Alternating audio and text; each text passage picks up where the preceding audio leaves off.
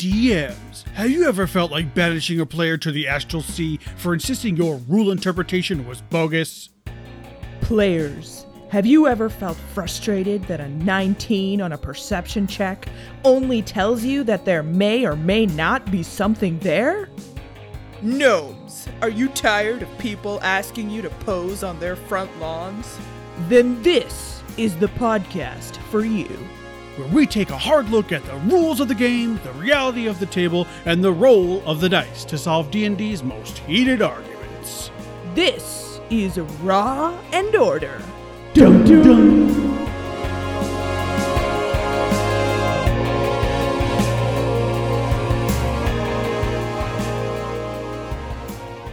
Monday, Monday, Monday. It's another Monday. Welcome back to Raw and Order. Wrong Raw and Order, Joe. God, we're not the wrestling kind. That's where that's from. Sunday, Sunday, Sunday. Oh! Isn't it? Yeah. Have you ever watched wrestling? Um, what kind of wrestling? Like a W W E. I've seen it. And it's insane. What? How many kinds of wrestling are there? There's well, there's like there's like college wrestling, which is like a sport when people are actually like doing things, uh, and then there's that, which is basically musical theater minus the music for straight people, right? Okay. For straight guys, yeah. Um, well, for like, you know, so it's, and then there's like M M A, which is not really wrestling; it's more just like people fighting, beating the fuck out of each other. Have you seen? Yeah, okay. No, you don't have to. I, no. Yeah. If D and D I... was real, it would be really scary. That's all I'm going to say. I don't watch wrestling. Um, I do watch a lot of musical theater. And actually, okay, so I was thinking this week, mm-hmm. like, is Broadway still closed? Like, are they still I think not so. doing yeah. Broadway things? Because I was like, what if Broadway just adopted... D and D. On no, that would be amazing. Oh my god, I would so watch a play, a musical theater version of D and D. Um, everyone's just a bard. There's like five bards. uh, no, I was like, what if, what if like Broadway shows were done over Zoom? You know, just like embracing the pandemic. And then Let's I watched Hamilton this weekend, and I was like, oh my god, it's so perfect. They could be like, no one else was in the Zoom where it happened. The oh Zoom where God. it happened. The Zoom where it happened. It's perfect. Oh my God. Who do I write to? uh, your therapist. She already heard the joke. Oh my God. Seriously though, I will say you are, you are punnier than I am. And that's saying something because I pun quite often. And so credit where credit is due. And yours are often way cornier, but that makes them funnier. So I, in another life, I was just like an old white dad, you know, so I, I just make a bunch of white jokes or dad jokes. Sorry, not white jokes. That's offensive. Delete No, that. It's not. I'm not deleting that. It's staying in. Also, white, I mean... I, I, that's not even, everyone I don't even know should, what that is. Right. Everyone should make white. Those are just dumb people jokes. So I say that as a white person. You said it, not me. I said that as a whitey, whitey McWhiterson. Oh, God. All right. Well, we have exciting news, friends. Yes. As you, if you follow us on Twitter, which if you don't, why not? Oh, yeah. You don't have one? Who are you, me? No, make you're not. It. So get a Twitter. Um, I thought you just said naked. And I was no. like, what? What's happening? Uh, we have a winner to our giveaway finally because we have one hundred. Wait, wait, wait, wait, wait, wait. I have to be exact. Um, as of this moment, we have we have one hundred three. one oh three.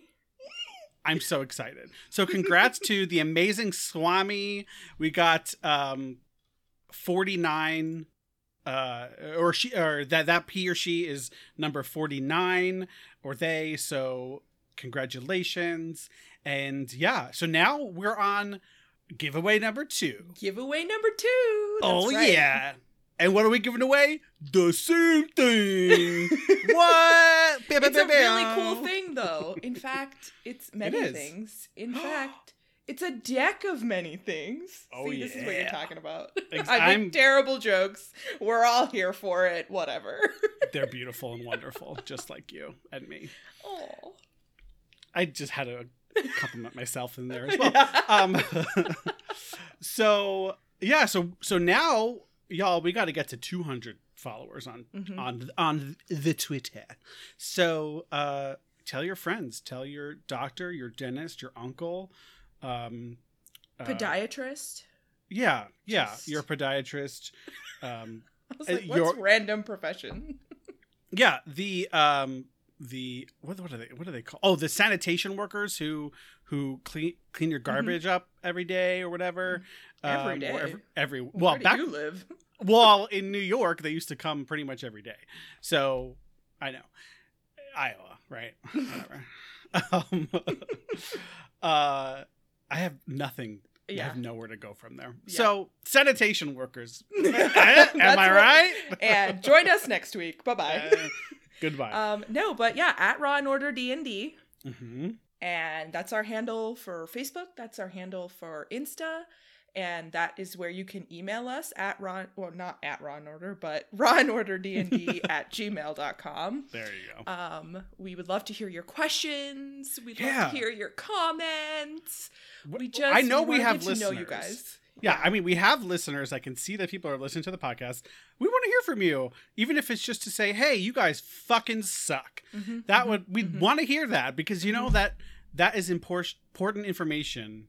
For it's vital information for our everyday lives. Okay, we got Lori Beth Denberg from All That up in here, and she's telling, "Did you not get my reference? Did you not watch Nickelodeon as a kid?" I, I mean, I did, but like SpongeBob. Lori Beth Denberg with vital information for your everyday life from All That. No, are you? Fucking I never watched me? All That. Did you watch? Did you ever watch? Um, uh, oh fuck! What was it? Was like Gladiators, but with kids. What was it called? Uh, with the Aggro like a- Crag. What? Do you remember that? No, what? I don't even... You're how just do you... saying words at me right now. How do you... We're the same age. How do you not know any of this? Nickelodeon okay. was literally just like... Isn't that what SpongeBob was on? Yeah, but that was like when you were twelve. I watched a like... lot of SpongeBob, dude. Okay, well, I can't I remember the name of this show, but there was... It, it'll Again, come to me. Um, I was born in India. Like, I didn't even How long did you live there? Nickelodeon until I was like ten years old. Oh, Guts. It was Guts. Nickelodeon Guts. And well, also, I feel like Nickelodeon was like, it must, it might have originated in Canada, because I remember they used to what? do, oh, no, no, no. It was with the slime. That was a Canadian show because Alanis Morissette was on it when she was young. I remember ah. that. Yeah. I definitely so, remember the slime. See, that I was think a Canadian they still thing. do that. Isn't that what? Don't they do yeah. like a Kids' Choice Award? They, I would love our podcast to win a Kids' Choice Award and get slime. I would do. I would be there. I would do it.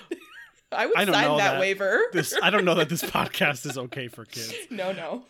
Please don't, don't, do don't, not share this with your. Don't kids. share this with um, kids. Okay, no, no. But really quick, for those of you who are listening, this has nothing to do with D and D, so just deal with it.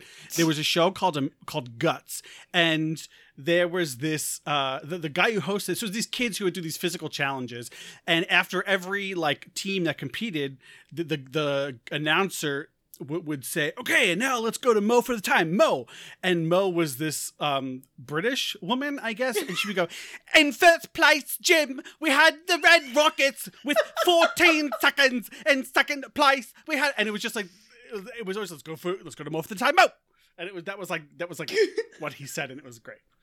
Um, I'm so anyway. glad you shared that with me. I'll I'll find a video of it. And then they had to climb this thing at the end called the Aggro Crag, which was fucking amazing. It was just so this, this mountain is... in an indoor arena that had things that like blew smoke and dropped fake snow, and things like punched you and knocked fell off, and you had to climb to the top and press the buzzer. Okay, we're so getting this off is topic. American Ninja Warrior Kids Edition, yes. Nickelodeon Edition. Before okay. American Ninja Warrior, but after Even existed, yeah. American Gladiators. Ah. Yeah.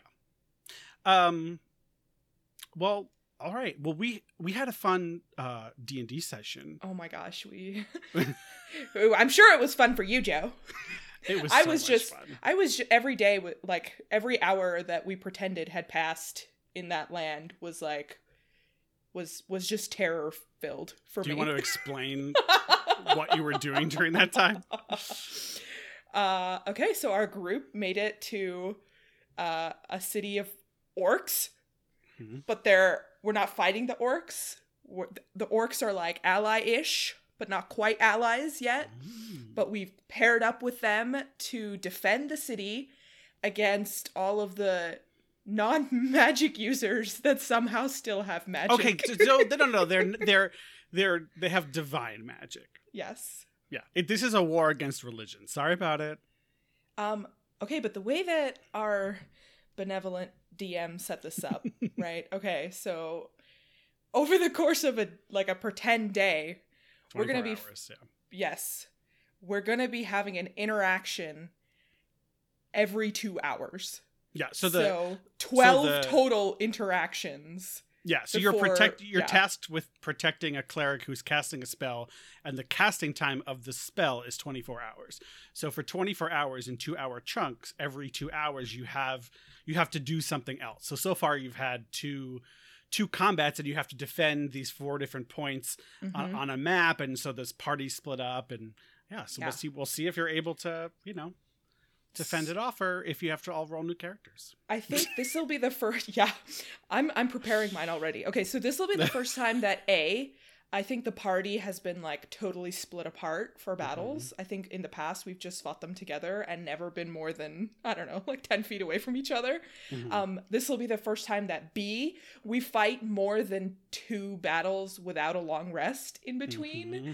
Yeah. Which, oh God, I'm so nervous. To go from, like, two... to eleven or twelve is crazy, Joe. Like, we're not gonna live, and I'm so sad because I love E S O so much. But... Do you think I'm gonna purposefully set you all up to fail? If the dice aren't in your favor, you might die, but I'm not gonna try to kill you much. The dice are never in my favor. Remember? Okay, you guys, I my dexterity modifier in this character is negative one. and that was I your rolled, own choosing. I rolled a friggin' one for initiative, so my initiative was literally zero. We've all been there. We've all been there. Listen, yeah, but your charisma is what, twenty? eighteen? eighteen? Yeah. Yeah, so you're a paladin. That's You're fine. You're good. Just, just if the monsters come, come near, just be like, go away. I'll just start flirting Use with your... them. Like, hey, girl. There you go. See? Or hey, guy. Or or Everything hey, being. Mm. Hey, you. All right. Well. Um, hey, beholder. Did... How you doing? Hey. Hey, big eye. What's up? You're looking so pretty. Yeah, I was going to make a joke like, he's only got eyes for me. Ew. Well, you get the joke, like, beauty is in the eye of the beholder. Yep. Mm-hmm. I don't know why that happens to be the case, but maybe there's something about beauty with... beholders. I don't know. Okay. Moving right along. Mm-hmm. Um, we have a wonderful guest today. Louis. I'm so excited. Louis, fellow Louis. attorney. He's not from New York, but I'm going to do this voice because, you know, why not? It's not even in New York. It's like whatever. So um, why why wait? Why why keep people waiting? Let's just you are so let's right. get into it. Okay, let's get let's Louis in here. Let's All right.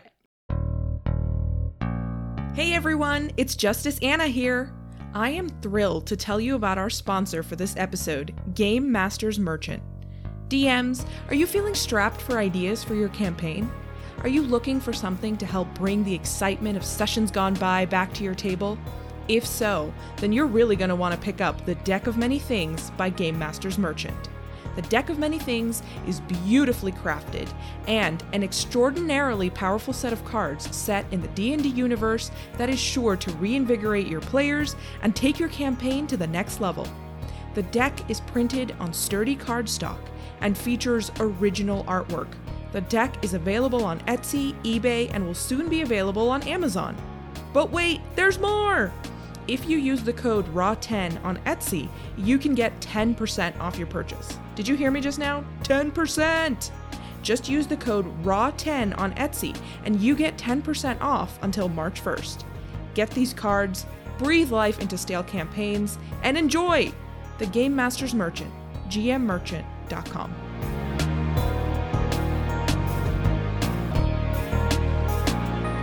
Oh yay, oh yay, oh yay! The Honorable Chief Justices Joe and Anna and Visiting Associate Justice Louis of the Supreme Court of D and D All persons having business before this court are admonished to draw near, give their attention, and keep your damn mask on, for the court is now sitting. Yay! Welcome, Woo! Louis! Yay, Louis! Awesome. Thanks for having me. Of course. Um, so, Louis, uh, so we first met when I was a law clerk and you were an intern mm-hmm. um, at a at a district court here in town. And then you went on to do criminal prosecu- uh Uh, appeals, and then I eventually did criminal defense, and now you and Anna work together. We do, and we went to law yep. school together. Yep. Mm-hmm. Oh, were you in the same class? No, he was a class ahead of mine. One year apart. Got it. Got it. Awesome. Yeah. Well, we're so happy to have you here, fellow D and D nerd as well. Yes. Um. So, uh, Louis, why don't you tell us, like, how did you get into D and D and tabletop games? Well, sure. Yeah. Um. So. I've been a nerd my whole life, but I was kind of late to D and D. Um, I played for the first time in high school, just a one-shot that was a reverse dungeon, and we were the monsters setting up traps for a party of adventurers. And I was like, I don't really understand the appeal of this. Uh, That's amazing. Well, I, I mean, I think I would enjoy it now, but I think right. I was supposed to have a certain familiarity. Um, and then the next time I played was like five years later a- as a D M that... Uh, I was hanging out with some friends and they were making D and D characters and they were like, do you want, do you want a D M for us? And I, you know, I wanted to be cool. So I pretended that I knew what was going on. Uh, and I, it was really just fake it until you make it. Uh, humorous descriptions of what happens to the goblins that they hit with various items. Uh, I mean, that's, that's fifty percent of DMing, right? It's just right? making funny shit up. I yeah. mean, like, as if I have any D Cs planned out for the skill checks. Like, ah, oh, that no. sounds high enough. Uh, one hundred percent. No, uh, I, I'm a better D M than I was uh, than I was then, uh, and yeah, I guess I've now I'm playing in uh, a Pathfinder campaign with some friends from undergrad. A nice. I'm DMing a fifth edition Ravnica Acquisitions Incorporated game. Oh. Uh, yeah, which is a lot of layered like s- rules on rules on rules. Uh, they accumulated a a. really astonishing amount of magic items very quickly. Uh, they're batting way above their challenge rating. It's it's tough to throw things at them that uh, you know won't splatter them across the wall, but also presents a meaningful challenge. Uh, but it's really fun. Gotta, it's a, it's a good campaign setting. You gotta use those legendary actions. I mean, yeah. It's all about those and lair actions. actions and lair uh, actions. The good news is with ten guilds on Ravnica, there's no shortage of interesting N P Cs and stuff. Uh, Although I, I've got some gripes with the Guildmaster's Guide to Ravnica, but I, I won't go into those. Uh, I, I, I've been watching Critical Role like everybody else. Uh, yeah, I've also got a campaign that's on hiatus right now that I'm excited to get back to because uh, my character is M C Scatman, the Tabaxi Bard. Uh, I love that oh so my much. God. I, it stands for Mister Cat Scatman. And the uh, the Tabaxi are supposed to have like clan names like, you know, of the Whistling Reeds or of the... Mm-hmm. Uh, and of course his... M C Scatman of the skibidi bop, deep bop, diddly boop bop. That's, That's fucking perfect. Amazing. Oh my God. I love it. So um, I'm really excited to play him again. Oh my yeah, gosh. No, that sounds great. And and and then, okay, that's your D and D nerd half, and then your lawyer half. What kind of law do you practice? I, I already gave it away, I guess. Oh yeah, so I, do, I work for the A G's office, uh, the Iowa D O J. I do exclusively criminal appeals, um, so it's just... Uh, crim- it's basically criminal convictions from any of Iowa's ninety-nine counties. They all get appealed to the Iowa Supreme Court and the Iowa Court of Appeals, uh, and our office responds to the the briefs uh, saying, you know, overturn my conviction or give me a new trial because the search was bad, bad evidence came in, uh, there was a ruling that was bad, the evidence, you know, I didn't do it, the evidence didn't prove that I did it, uh, and we, when they're right, we say so, but in most cases, what we do is sometimes. In most cases, what we do is we write a brief. Percent. Right. I mean, it, Iowa lawyers, Iowa judges, everyone is pretty good at their jobs. So, uh, you know, and it, it's not like we win all of our cases, but we we definitely are uh, trying to make sure justice is done. So, awesome. Uh, yeah, I like it. I'm basically a professional reply guy. Yeah. and and you're very good at it too. I can mm-hmm. say, having oh, been on the other side. Um, the right side, but uh, the side where where if you lose, it's like meh. I mean, we're supposed to lose, right? I will say D and D is a great opportunity to be chaotic good because lawful good can be very constraining. Yes, it can. Um, well, uh, Associate Justice Louis, um, we are so happy to have you here today. So we're going to discuss two cases, both of which are cases um, that you have uh, brought before the court. So let's move right in. So the first case we have is D M versus Resurrection Spells. So uh, do the spells Revivify and Raise Dead restore blood to a dead character? And then there's sort of two ancillary questions.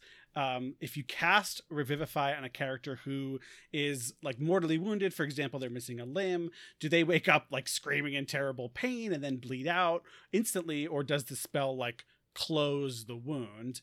Um, and second, does the way a character dies preclude them from the use of Revivify? And I liked your example. Wizard goes splat. Mm-hmm. is, yep. is is the example. Shout um, outs to uh, Tom Story, who plays the most fragile wizard I've ever seen. So, okay. So clearly there's some, there's some backstory here. So, so what, what are your views on this question? Where, where, where do you stand? Uh, so my, My thought is, Revivify, in order to work, has to at least replenish blood. It has to at least close wounds. Uh, if you're playing in a campaign, I mean, it. I think it's D M discretion if it closes the wound for a lost limb or if they if they continue to bleed.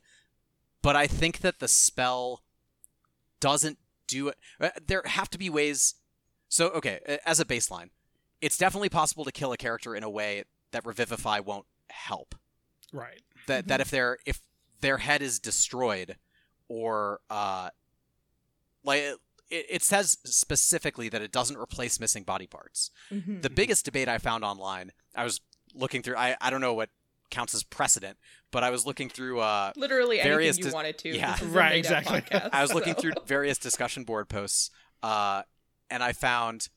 The biggest debate that I found was if you find their head and you hold it next to their neck and cast Revivify, does that reattach? Or does, because the spell says it doesn't replace missing body parts, is it just once you're decapitated, you're done? And I think I think there's a difference between doesn't replace and doesn't mend, doesn't heal. Um, and I think that that actually gives the players a way to, like, I mean, it's st- and it's still a minute at the outset, right? So as a D M, you can make challenges where, like, oh no, they're...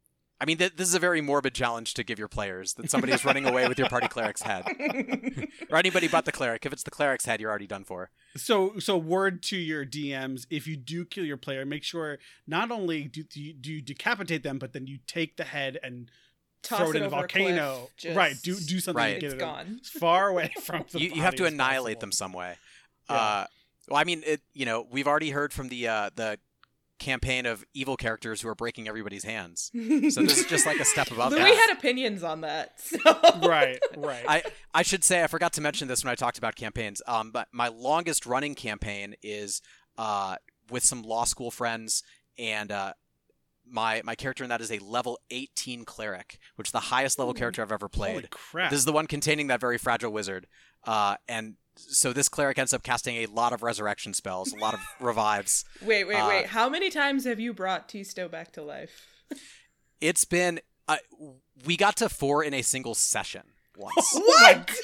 Yeah. Yeah, it was a lot. Holy crap. I mean, to be fair, though, like...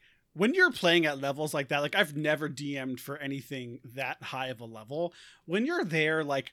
A, for the D M to make a balanced encounter that doesn't result in death, and B, for players to, like, do their thing and not get someone killed is really hard. So, like, I I, I see that.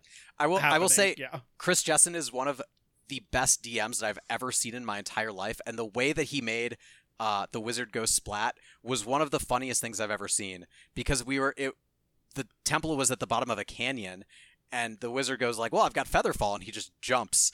And then at, he tries to cast Featherfall, and anti-magic runes on the side of the canyon activate. That's amazing. Wait, was this a, a super early level? No, this is this is. I think we were sixteen when that happened. Oh my God, that's yeah. so funny. Yeah, I mean, you know, you, you think you've got magic and you're untouchable, and then, uh, you know, mm-hmm. that's then why the D M you... smiles and it's too late. Yeah, oh my God, that's such a great idea. I'm going to steal that.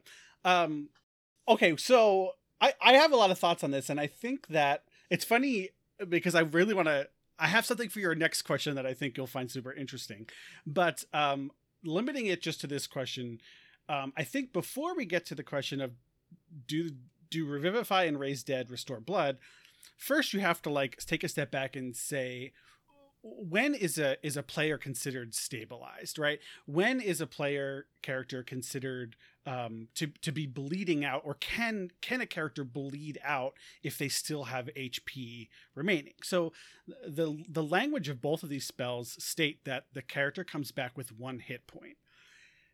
I think that this, unless you have homebrew rules or Um, or you're using like the uh, the injury mechanics from uh, pages two seventy-two and seventy-three of the Dungeon Master's Guide, that if you have any hit points, then you are considered stabilized unless you have some sort of lingering curse or effect that that um, that doesn't end when you die. Like if you're poisoned or covered in acid or on literally on fire.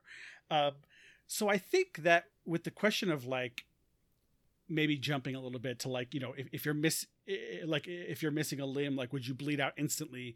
I think the answer would be no, because if you're at one hit point, then you're stable. You're not going to just lose hit points from, from bleeding. And I think that's sort of like where you have to like depart with reality to make the game like work, kind of, mm-hmm. kind of like we talked about on episode four, like when realism gets in the way of like the mechanics and, and how real should it be?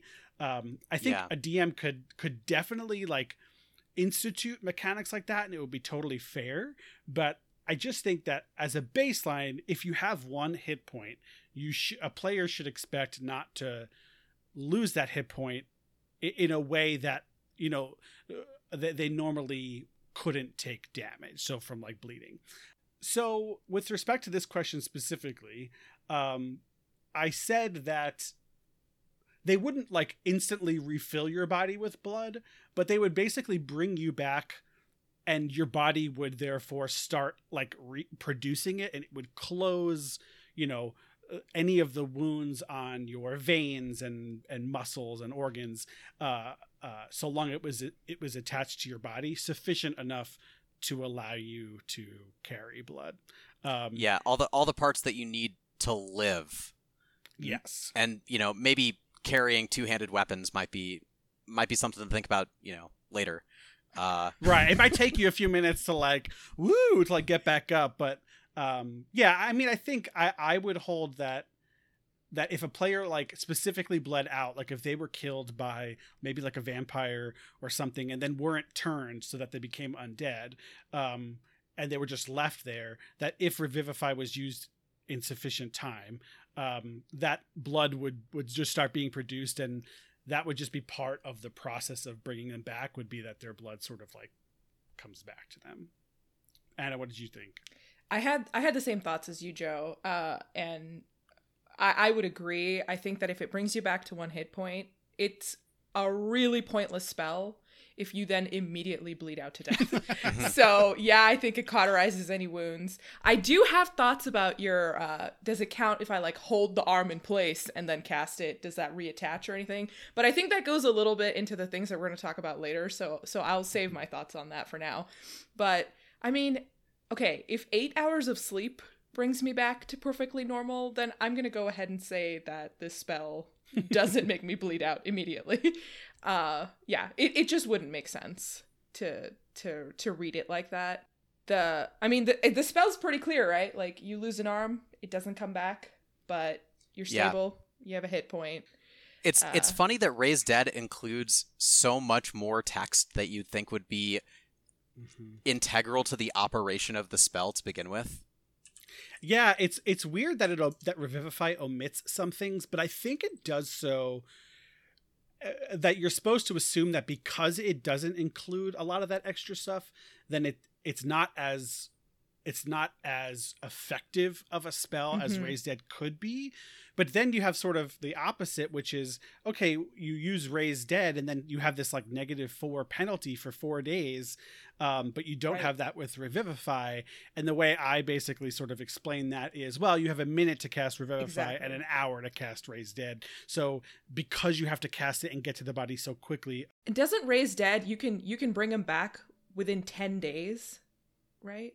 Uh, it's an hour. So there's no, that's uh, the casting time. Yeah. It's, it right? says, no, provided it's been dead no longer than ten days. Oh, right. yeah, yeah, can, yeah, that's yeah. that's where I came up with that four from, because I'm like, okay, if, if Revivify means you have to bring them back within a minute of their death, then they're still per- like within a minute of your death. You're not like rigor mortis, but nine right. days into your death, you kind right. of are. So it makes sense to me that if they bring them back like nine days after they die, that you have that negative four penalty, which slowly goes away as the blood moves you around again and and you lose your rigor mortis. That made sense to me. Yeah.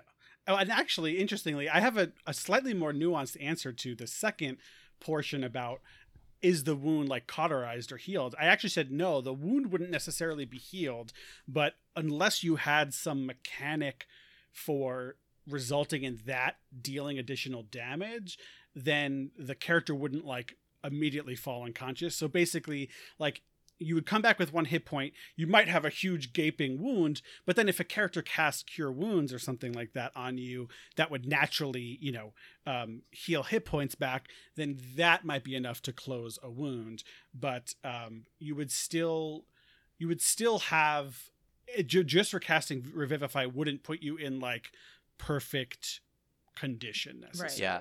Well, now here's here's the other thing is that. Uh, when you look, and I don't know if it's too early to start comparing Revivify and Raise Dead, but if you look at Raise Dead... Never too early, Louis. It says it neutralizes poisons and cures cures any non-magical diseases, right? Mm-hmm. You don't find that in Revivify. Uh, so if you're afflicted by a poison that's causing you to take damage in some way, yeah. uh, then you could have that same situation, which I, like, it's weird because Revivify doesn't... Like, I agree with you that Revivify would be pointless if you would cast it and then you'd be like, I'm back, but the, the wound that killed me still hurts, and then you just plop over. It'd be hilarious. But, uh, yeah. Right? But I think that, you know, you could easily... It seems like the spell kind of intends for that to happen with poisons or diseases. Right. Although so, I, I... Yeah. Yeah, well, so I found a, a sage advice that sort of addresses this um, from January sixth of twenty seventeen. And um, in a tweet by Jeremy Crawford, um, he confirmed that if you're killed by a Shadow's Strength Drain ability, which um, they attack you and then every attack does one d four, um, it reduces your strength ability score by one d four. So if you're a wizard that gets hit by this twice or three times, You, you that might bring your strength down to zero, in which case you automatically die. Yeah, you, you go splat if, from the inside. Right. So if, if any of your ability scores reach zero, you die. That's the rule. So in that case, someone asked, well, if you were to cast Revivify, w- would it work? And Jeremy Crawford basically said, no, your strength would still be zero. So you would also need someone to cast Greater Restoration or restore your strength ability score in some way in order for that to work. And then how you get into you, these how questions. How do you time those? Oh, right, exactly, right? You get into the question, well, well, which happens first? And I think I think you'd have to like restore the the the strength score back first, maybe, like cast Greater Restoration. But can you cast Greater Restoration on a corpse? Right. I think you get into all these issues. Simultaneous. Yeah, that's a weird one. It would have to be simultaneous. I mean, I you know, from the Wizards of the Coast's other property, uh, Magic the Gathering, those would both be like stat state-based effects that you couldn't... There wouldn't really be a way around that.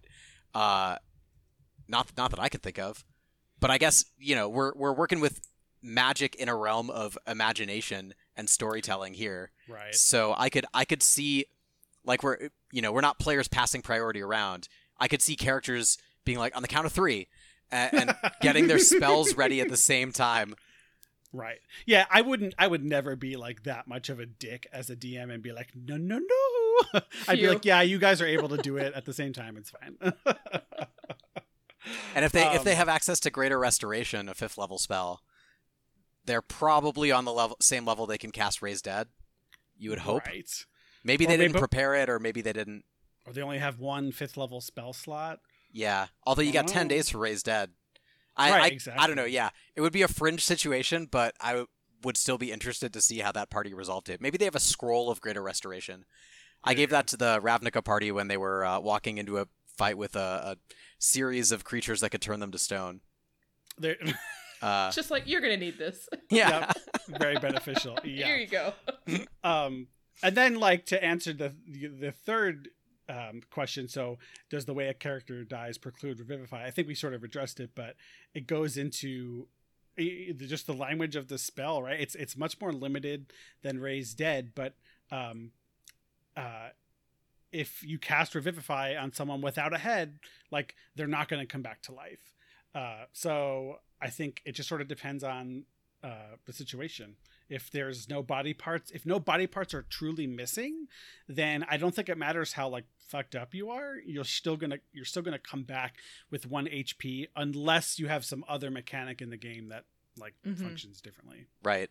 If or if there's like an environmental hazard that's that's constantly right, right. Uh, yeah. Like I mean, there's a lot of ways. Volcano, yeah. Yeah, it's very for sure. easy for a D M to construct a situation where Revivify doesn't help, mm-hmm. uh, and I think that's good. That's a good bulwark against parties that abuse it. Not to mention the three hundred G P cost. Right. right. Yeah, you better hope that in that fight where you die, you, you kill the wizard who has counterspell first. Uh, before mm-hmm. they counterspell your Revivify, oh, you lose three hundred gold. yeah. Um, I also love that they included in this uh, within one minute spell, they included can't uh, restore life to a creature that died of old age. That you get you get there within a minute. Grandma, they're, no. Yeah, they're on the deathbed, right? Like they're yeah. right by there waiting. I mean, I, you know. That that line in all of these raise spells is just a, a, a very nice thing to do for D Ms who are like, yeah, okay, I know this person's mentioned in a legend from five hundred years ago, uh, but I didn't write out how they would interact with you in conversation, so... It's very generous. I love it. Um, all right, so, uh, yeah, I think that's... that's. Oh, wait, I have... You guys, wait, I forgot...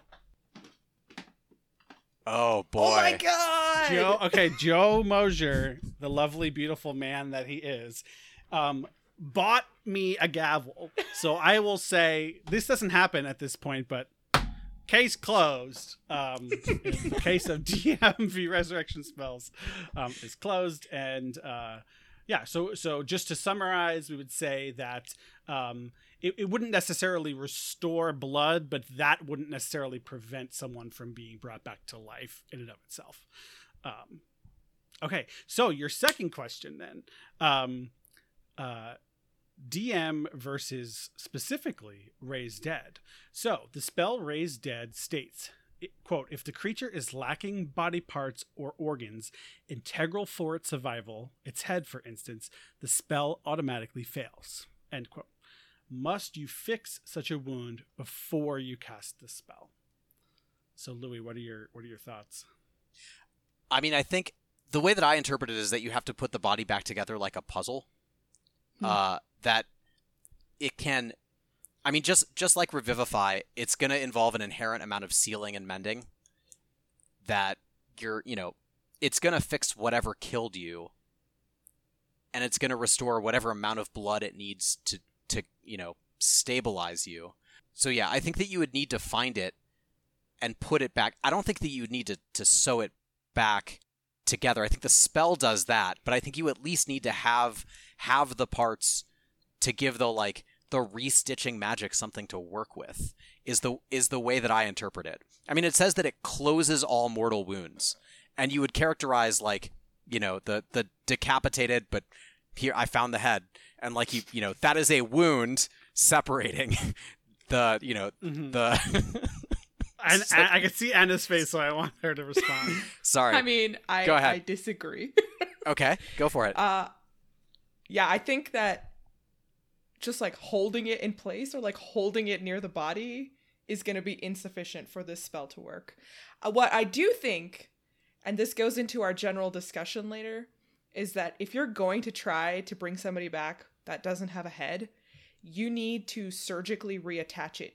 And you need to roll high enough on your medicine check to think, I I correctly attached this head back to its body so that when I bring it back to life, the blood actually properly flows into this head and this person can be raised dead. Just before Without we that, explore that, before we explore that, I want to I want to pause to consider what a critical miss looks like. I mean, not a not an actual critical fail, but a one. I want to think about a one on that check. See, now now your D M could get really creative. Does a one fail to reattach it, or does it reattach it like at a severe angle so Backwards. that the person's head is permanently like tilted?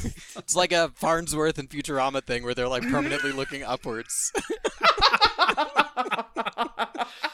Um, that's hilarious. I, so I'm so glad none of you found this online because th- I found this so hilarious.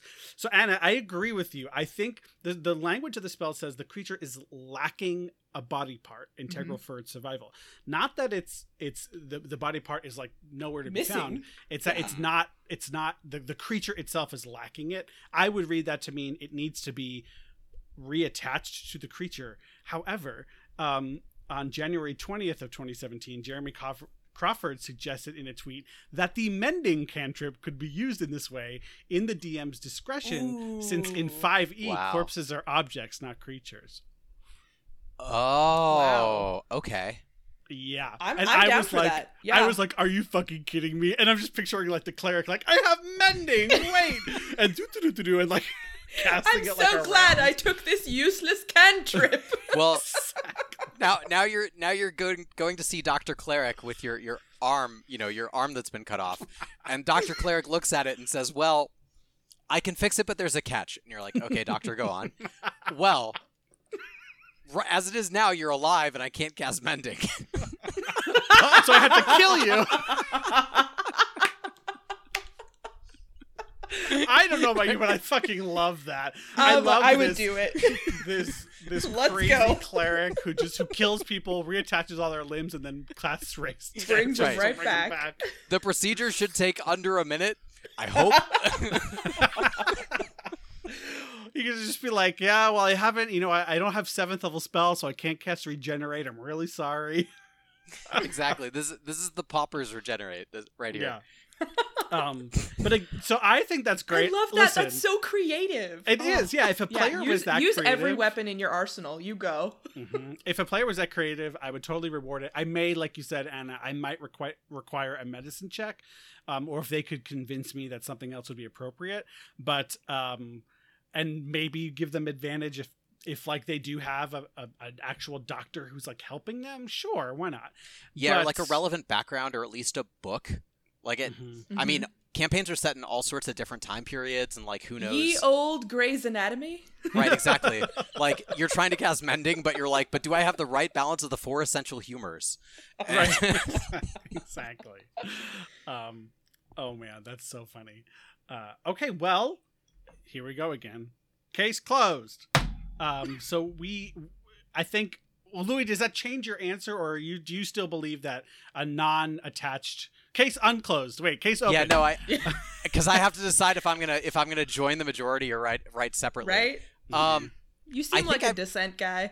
I mean, I might I might say special concurrence that with mending that makes it. Well, hold on. So which classes get mending? A Is lot. it um, a uh, lot of yeah, them? Yeah, a ton. Wizard. Okay.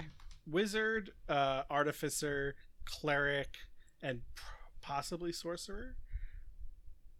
Okay, I mean, I yeah, and I haven't looked at updated lists after Tasha's. Oh, which... oh, oh, wait, artificer, bard, cleric, druid, sorcerer, wizard. So oh, quite a bit. Pretty much everybody who can cast a spell except for warlocks. I, and paladins and, and yeah, paladins. and paladins, yeah, and druids. Uh, no, druids. Oh, included. You said druids. Okay. Yeah. Um, That's a pretty good list. I, yeah. I could see that being a fair way to, to uh, interpret the spell. I mean, it is weird to me that we're dealing with a fifth level spell.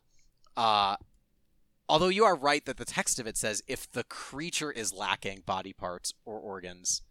Uh, right. You know, Which, it's... Is it a creature, though? If it's oh, an man. object? That's really difficult because we just... The only reason mending works is because... But it has to be... It has to be... Well, no, yeah. see, that would be... the saying if the creature is lacking would mean what it is after you cast the spell. and not before. Mm. Um, there you go. Although I, I mean, I guess that doesn't completely resolve it.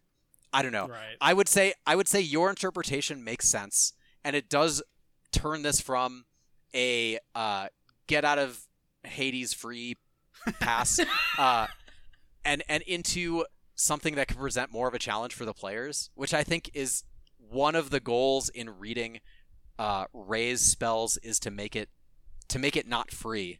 Uh, right. Although now we're we're also dealing with a five hundred gold price tag, uh, mm-hmm. which that's nothing. Yeah, it's it's actually not that much. I mean, by the time you get right high enough to actually yeah, cast Raise Dead, I feel like five hundred gold should not be that much to you. Yeah, especially because we were charging three hundred gold for those level five characters who were yeah. making the mad dash to cast Revivify. uh, so yeah, okay, I I think this makes sense. I would add the special concurrence about. Uh, D M discretion. Like, I think that you could you could say, I don't know, I, I would not judge a D M who said that uh th- that the the you know you have all your parts. Yeah, you have all your parts, and it's closing a wound that is separating you from the part that's laying right next to you uh, on Doctor Cleric's table. Sure. And yeah. well done, Louis, on using that special concurrence for yeah. D M discretion, because exactly. that's literally the only thing we use special concurrences for, D M discretion. I mean, it's a nice it's a nice way to say uh, what you're saying makes sense, but I'm not going to commit to screwing over a player who who can't do it. Right. Okay, so now, case closed. We all agree.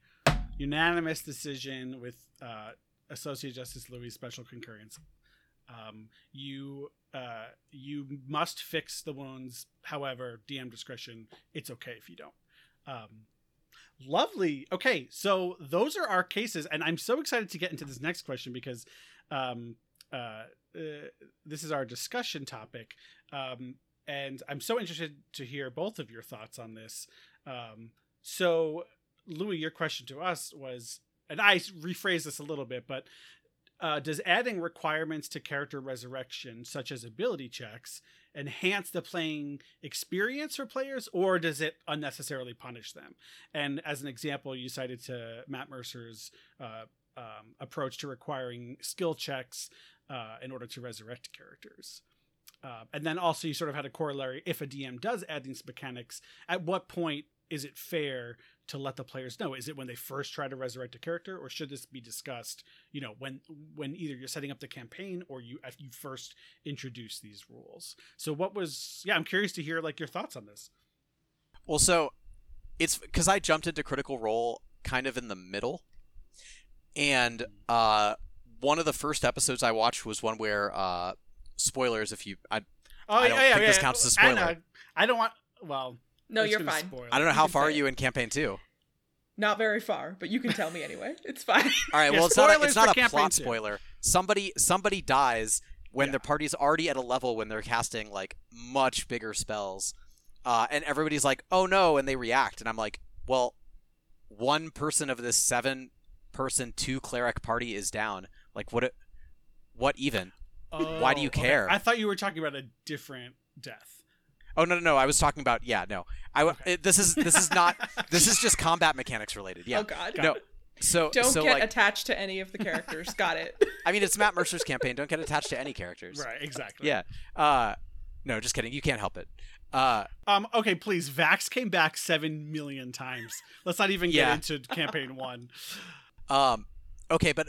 But the reaction, the reason I brought this up is because the player's reaction was, and I know, I mean, they're obviously voice actors and they're very good at, at RPing, but their reaction was like way out of sync with what I would expect normally playing characters at that high level. Like, yeah, somebody died. It's, you know, regular old Tuesday. Uh, we're just gonna, we're just gonna revivify them, or, or if we don't get there in time, we'll raise dad. It'll be fine. Uh, adding these additional rules. Uh, which I, I, I'm looking at the Geek and Sundry site, and they're referred to as the fading spirit. Uh, like it, it ups the ante for every single character death because A, it creates a chance that the character just can't come back. Yep. B, mm-hmm. it gives you hoops that you have to jump through. It like makes makes reviving the character a meaningful gameplay experience beyond just cast spell. It's how are multiple people going to contribute to this ritual? And then C, every time you do it, bumps the difficulty for every mm-hmm. subsequent attempt. So it's not, you know, you don't you don't have... It's the difference between having five Marios and ninety-nine. Yeah. I mean, I'm just imagining your campaign where... Three times in in one session, you brought four. Tom back to life, or four times, whatever. But... He's he was really like by the end of it, it he was. Uh, I mean, punch drunk, but bill? for death. Did you give him a bill and say that was no. twelve hundred gold worth of Revivify, sir? No, I just it's kind of accepted that. Well, because uh, we had a five year interlude uh, where our characters all went their separate ways. Uh, and, you know, that was when we saved the world for the first time, for the for real for the first time at level twelve. Uh, and my cleric was like, hey, a, a ways back we found a diamond mine. I think I'm just going to go and... Uh... I was just about to ask. I was like, wait, you just had all those, like, diamonds? Yeah. That's awesome. Well, that's that's where I made my home. And I, you know, it's a, it's a uh, taking in refugees from the war and uh, making a nice, a nice little village. And everyone can go work in the diamond mine. And... Uh, You know, some of the diamonds end up in my in my adventuring satchel, and that's that's fine. Yeah, you deserve it. Well, um, I wouldn't go that far. Uh, so so do you do you like those rules though? Do you like the, the introduction of of Matt Mercer's uh, resurrection rules? I mean, I think I do. It would re- it would really suck to have to like have them bite you on a moment where where like you know a high level character. Who otherwise it would be relatively free to resurrect, and then ye- the resurrection check goes awry, uh, and that would kind of suck. But at the same time, it's like that's kind of the essence of the game, right? Like you give up automatically hitting with every attack. For it's cool when you hit, it's exciting when you roll to hit. Uh, so I, I think that that, and also I think that one of the one of the things that I have gotten. A little, or I don't know. I feel like I'm not making as many characters as I should be, you know? Like, it's nice to play with the same people in the same campaign for a long time, but uh, it's been a long time since a character has died. And I feel like it making new characters is, is a fun part of the game. Dealing with character you... death is a fun part of the game. Okay, that just means you need more campaigns to play it, Louis. Clearly, mm-hmm, you're not mm-hmm. in enough. I'm in. Okay. I'm in so many that my initial my initial summary, I was like, I know I'm forgetting one, and then I, I like had to come back and say it later. Uh, I'm in literally too many campaigns to keep track of right now. Oh, get to me when you're DMing four and playing in three, and and still looking for more. Then again, Jeez. I also have I have no life, so yeah. I was just I was gonna say to, like, I, I don't think anybody beats Joe out on yeah. that's how crazy. Many. That's so yeah. many. It's a lot. Um, are they are they sharing? Uh, you've probably already discussed this, and I, I must have just missed it. But are they sharing the same like campaign worlds, campaign settings? So two of the two long-term campaigns, so the one that Anna's in, and then the first one I started, are in the same world, uh, in different times. Well, oh, okay. I'm, now I, that's that sounds familiar. Yeah, yeah. Originally, it was like it was like three thousand years. Now it's twelve hundred, and I'm going to truncate it even more because of, of reasons. But um, and then Crossover! Two of them. Well, we'll see. And then DMing for ten players. Okay. Um, and then uh, two of them are mini, little mini campaigns that are not going to be very long.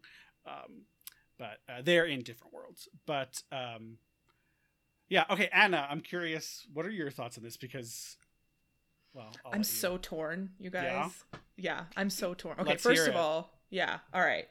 First of all, I... love that he came up with this and that this is a thing, because I don't think that bringing people back from the dead should be as easy as just a spell. I, I really don't. I, I don't think like, hey, I have a diamond in my pocket. Cool, let's bring him back. It shouldn't be that easy. I love the fact that he makes it harder and more complicated. And I love the fact that you can use up to three members in your party. Like when I was reading this, right? Like he says you up to three members of the adventuring party can offer to contribute to the ritual. I love that because then you're like getting more people involved and bringing the guy back. And I think it increases the drama in like a really fun way.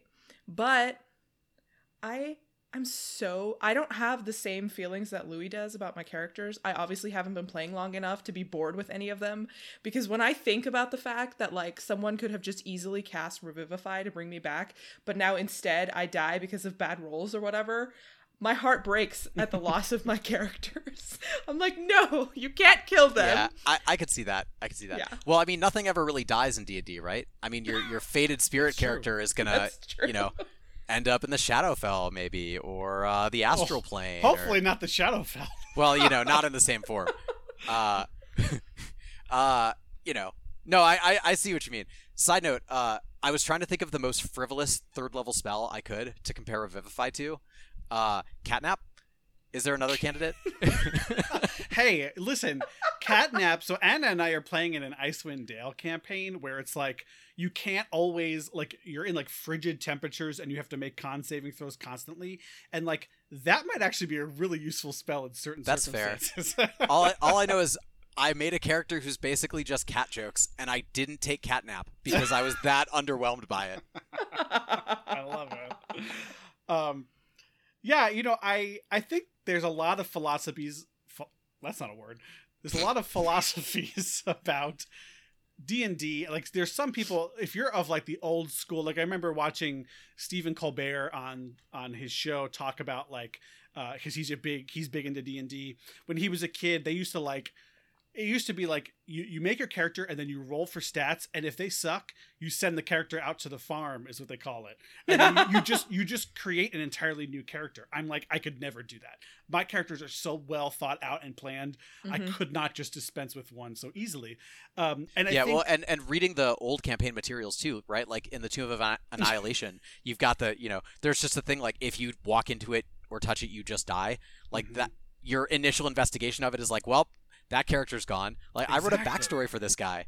It's mm-hmm. just two different, generationally different ways of thinking about your characters. Yeah, and I think that a lot of us, I mean, granted, you know, a lot of people got into D and D, especially more recently, from watching things like Critical Role. But there's there's something to be said for that really drawn out campaign where where your attachment to these characters mm-hmm. um, really sort of grows. And I would want to encourage that um, as a D M, but. That being said, I do think that, you know, like as a D M, I am, I'm not as likely to use or, or to remember to like have my monsters decapitate my players. Um, that's just not in the forefront of my mind. So it makes spells like Revivify really effective for them. Um, and I, I just felt like, yeah, same thing, Anna, that you said, it just fe- feels like there should be something more to to bringing a Up character back to life. Yeah. yeah. So I, I, after learning about Matt Mercer's uh, resurrection rules, I actually came up with some for my own, and I Ooh. have instituted those into my campaign. So it's very similar to Matt's, but basically, so in my homebrew world, when, when, a, when a soul dies, it, it immediately goes to, it doesn't just go to the astral plane, generally speaking, it goes to this place called the Etherwind, which is, it's specifically this transitory place for lost souls. So in addition to casting, um, uh, you know, your chosen revival spell, um, the caster must succeed on a D C that I set. Um, and based on how much you like the character. one hundred percent. Yeah, of course. Yeah, totally subjective. Um, and so uh, all of my characters are like a D C two or something. Yeah, of right? course. Like, like D C negative four. It. It's great. Um, so up to three P- PCs can assist however they choose by by by doing um, different things that would require skill checks. Um, and depending on how they choose to help and how meaningful or impactful or im- just even important to the story it is, um, that will determine the D C that I set for it. Um, on a fail, the character's soul remains in the Etherwind, and similar to Matt's, they can't be revived by that same spell or any spell of the same or lower level, um, because the theory being that, you know, when a soul is trapped in the Etherwind, the longer it's there, the harder it is to bring back. Uh, on a success, however, the character is revived, um, and the D C for the revival increases for every subsequent um, death. Um, and then I also give my player the option, if the caster doesn't want to be the one to roll the final dice, I'll do it for them, or another player can do it, so they don't feel like they're the one who's like determining Murdered. the fate. Right. um, so very similar to Matt's, um, rules, uh, and to going off on like this, or did you want to I, I just want to ask, have you had a character uh, miss that D C? I haven't ha- yet had a character die.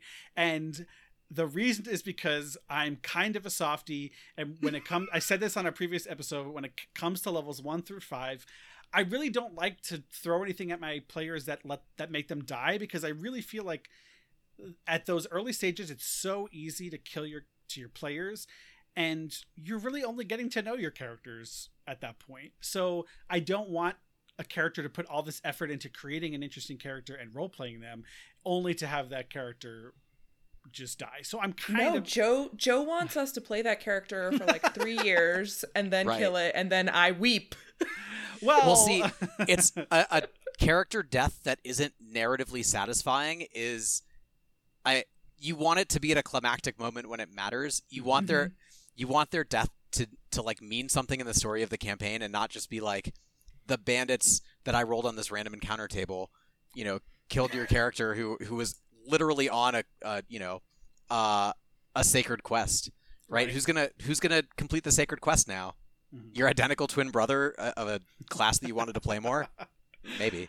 Right, and yeah, I don't know. Like I always felt very, like I feel like right now, if one of my characters in one of my campaigns that I've been playing for a long time were to die, I would be okay with saying, okay, that that's that. I'm not gonna, you know, I, I'm just gonna be fine with it, and I'll roll a new character, and I, not like I don't have a billion already planned. But if if in just I I talked about this before too. I was doing Dungeon of the Mad Mage. My character died in the first session, dead, one hundred percent. Um, and I was pissed. I was like, I want to play. I was playing a life cleric for the first time. I was like, I want to play a cleric. Leave me alone. I want to do all the healing. So I, I was like threatening to roll an exact duplicate um, with like name changed by one letter just because I wanted to play this character. And uh, I don't know. I just I just feel like there's something to be said for for giving your players that chance. So mm-hmm. um, and also I tend to play with a lot of new players. And when you're in those early levels, you're really just starting to understand the true mechanics of the game. The mechanics, and how it all works. Exactly. Right. Um, although, I, although, I mean, death is one of those mechanics, and this uh, is true. Yeah. Yeah. It, every. I mean, I don't know if everyone else remembers the first time that they saw a player character actually permanently die, but it is one of those moments where you're like, "Oh, I better," you know, you play a little bit safer after that. You you uh you know you get your perception checks, you uh you don't maybe rush into combat as much. Definitely with your level one cleric, you don't uh approach and try to ne- negotiate with the bandits who have stopped your caravan. Right. Uh, yeah, no, I think that's I think that's completely fair. Um, and then so with respect to your other question though, you know, when is the appropriate time to introduce this? Um, just generally speaking, like I never hide like essential game mechanics from my players. They always mm-hmm. know what my expectations are, because I don't want them to, to have to encounter something like this and then be like, what? You never told me this. Now I have to roll. And it's like a whole thing. It's like, I don't, drama, save it. I don't care. Right. So yeah, yeah I just I, I, like, they might, they, they're not going to know the D Cs I have. They're not going to know some of, you know, the, the exact inner workings of what's going to happen, but they're going to know the basic mechanics and generally what they'll have to do. Which as a player, I appreciate. I'm, I'm so, like, I, I'm not, it's not going to deter me from joining the campaign because you have some, uh, some alternate resurrection rule. But I even when even when you like early explained it and I was like, I don't even know how resurrection works, like I, I don't know what this is, because I'd been playing for like five days or something, but I, I appreciated the fact that there was like an explanation that I could go back to and be like, okay, at least he told us this is what it's going to look like when one of us dies. So that was a that was a uh, pre-character creation conversation?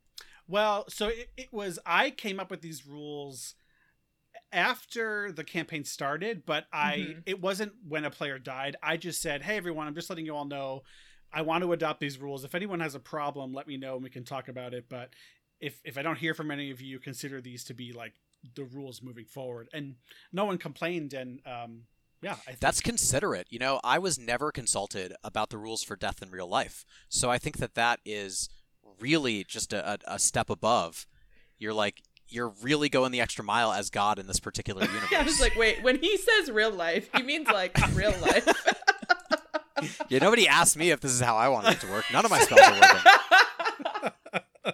Well, listen, that's why I'm so benevolent and wonderful mm-hmm. as a D M. I, so. I tend to think that this is fair to institute at any point before someone, before they start picking spells that can revive. Because if they right. if they walk into a combat with spells picked and they either they have chosen these spells or they could have, I think it's a little too late to change the rules. If they're level four characters and they've never even had the chance to think about casting these spells, I think it that might be the, the time when I would say, like, hey, you know, for when you level to five, just so you know, resurrection works a little different in this campaign.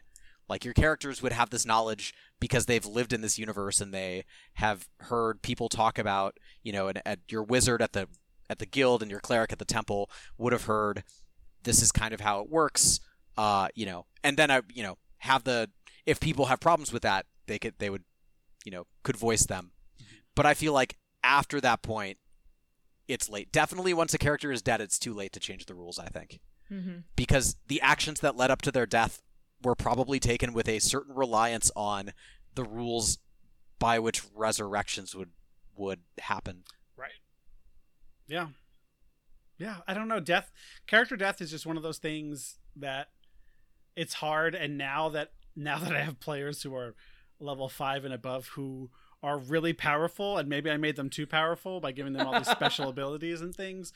Um, uh, I, I'll Louis, I'll send you one of the homebrew example of a homebrew item. I give all of my characters these really powerful items in place of like a slew of magic items. Magic items will be somewhat more rare, and instead they get this one item that levels with them. Um, oh, nice. Uh, yeah, similar to the uh, I think there were the vestiges in campaign one of Critical Role um, that like achieved different states and became more powerful. Um, but that is uh, pretty cool. Yeah, but they're I'm maybe excited. I made them too powerful. Maybe we'll see. Um, but yeah, I don't know. I just, uh, it would suck to die. It, it does suck to die as a player. I've had it happen. And as a D M, like, I don't know, I guess we'll see. We were just talking earlier. We have this marathon of potentially ten to twelve combats that Anna's group is going to have to play through mm-hmm. without a long rest um, in order to save a village. And um, someone might die. I don't know. We'll see what happens. But. Yeah, that's uh, that's a lot of fights. That's yeah. a lot of fights for any group. Yeah. Uh, well, well, good luck. I hope you. I hope you don't have to, you know, uh, experience these rules firsthand. At least, at least, I hope you're helping with the ability checks. Uh, my Ravnica Acquisitions Incorporated campaign just finished a big, big adventure.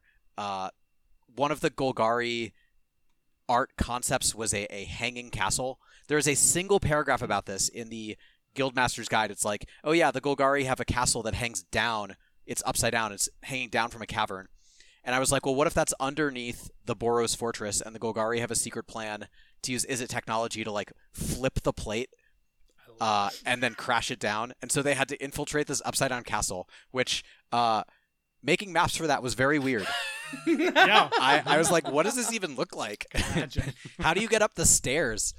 Uh, but yeah, so that was a big adventure. Uh, they had a, a uh, fortune teller, soothsayer type person uh, tell them that it wasn't guaranteed that they would all live.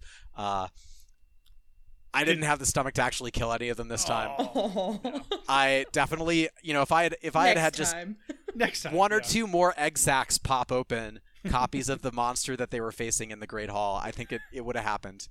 But uh yeah oh, you know we'll see we'll see definitely Ravnica has its share of ghosts, so even if you miss the the even if you miss the resurrection uh you know you can still you know work for the bank. There's plenty of opportunities. Join the ghost council. That's what I would want to do in the afterlife. Just no oh, I'm a I'm a, te- I'm a bank teller now. I'm a teller guys. Now. Oh, yeah, you, you know those faceless apparitions that are walking around and carrying gold coins from place to place? That's me. That's me. That's. Yeah. Well, how do you think Unseen Servant works? You think it just comes out of nowhere? No, it's a ghost. They were ghosts right, that, the whole time. That's it's a real guy who has to like, clock in for his yeah. shift being your Unseen Servant. they just disappear. Every out mage of the break hand room. Ever. Every mage. Oh my god. Okay. Um, well, Associate Justice Louis, this has been utterly lovely. Yeah. Thank you so yeah. much for coming this by. This has been a lot of fun. Thanks um, for having we'll me, guys. You'll have to join us again. Um, and uh, yeah, you think you just need some more campaigns, dude. Suck it up. You can do yep. it. Yeah. You know, maybe maybe when I'm you know, running eight and playing in nine, I'll come back here and, and stunt on you a little bit. Yeah, but ooh, what? Well, please come back before that, but also then. Yeah. yeah. Uh, yeah, this is a lot of fun. I'm glad I, I and listening to this is is definitely a high point of my week. I'm like actually looking forward to Mondays now, so. Yay! Yeah. Well, um, thank you, Louis, again, and thank you, listeners. And hey, we got to get up to two hundred Twitter followers, so share it with everyone you know. Um, All right. Well, until then, court is adjourned. I remember this time. I'm so proud. Bye.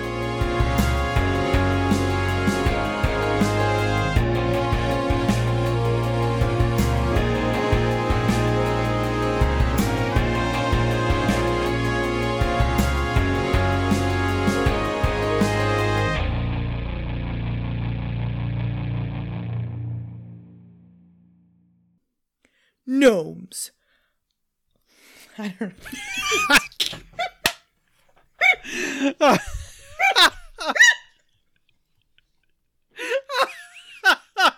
This is going at the end. This is this is going at the end. Oh my god. Okay. I'll stop. I'll stop. I'm not even going to look at you.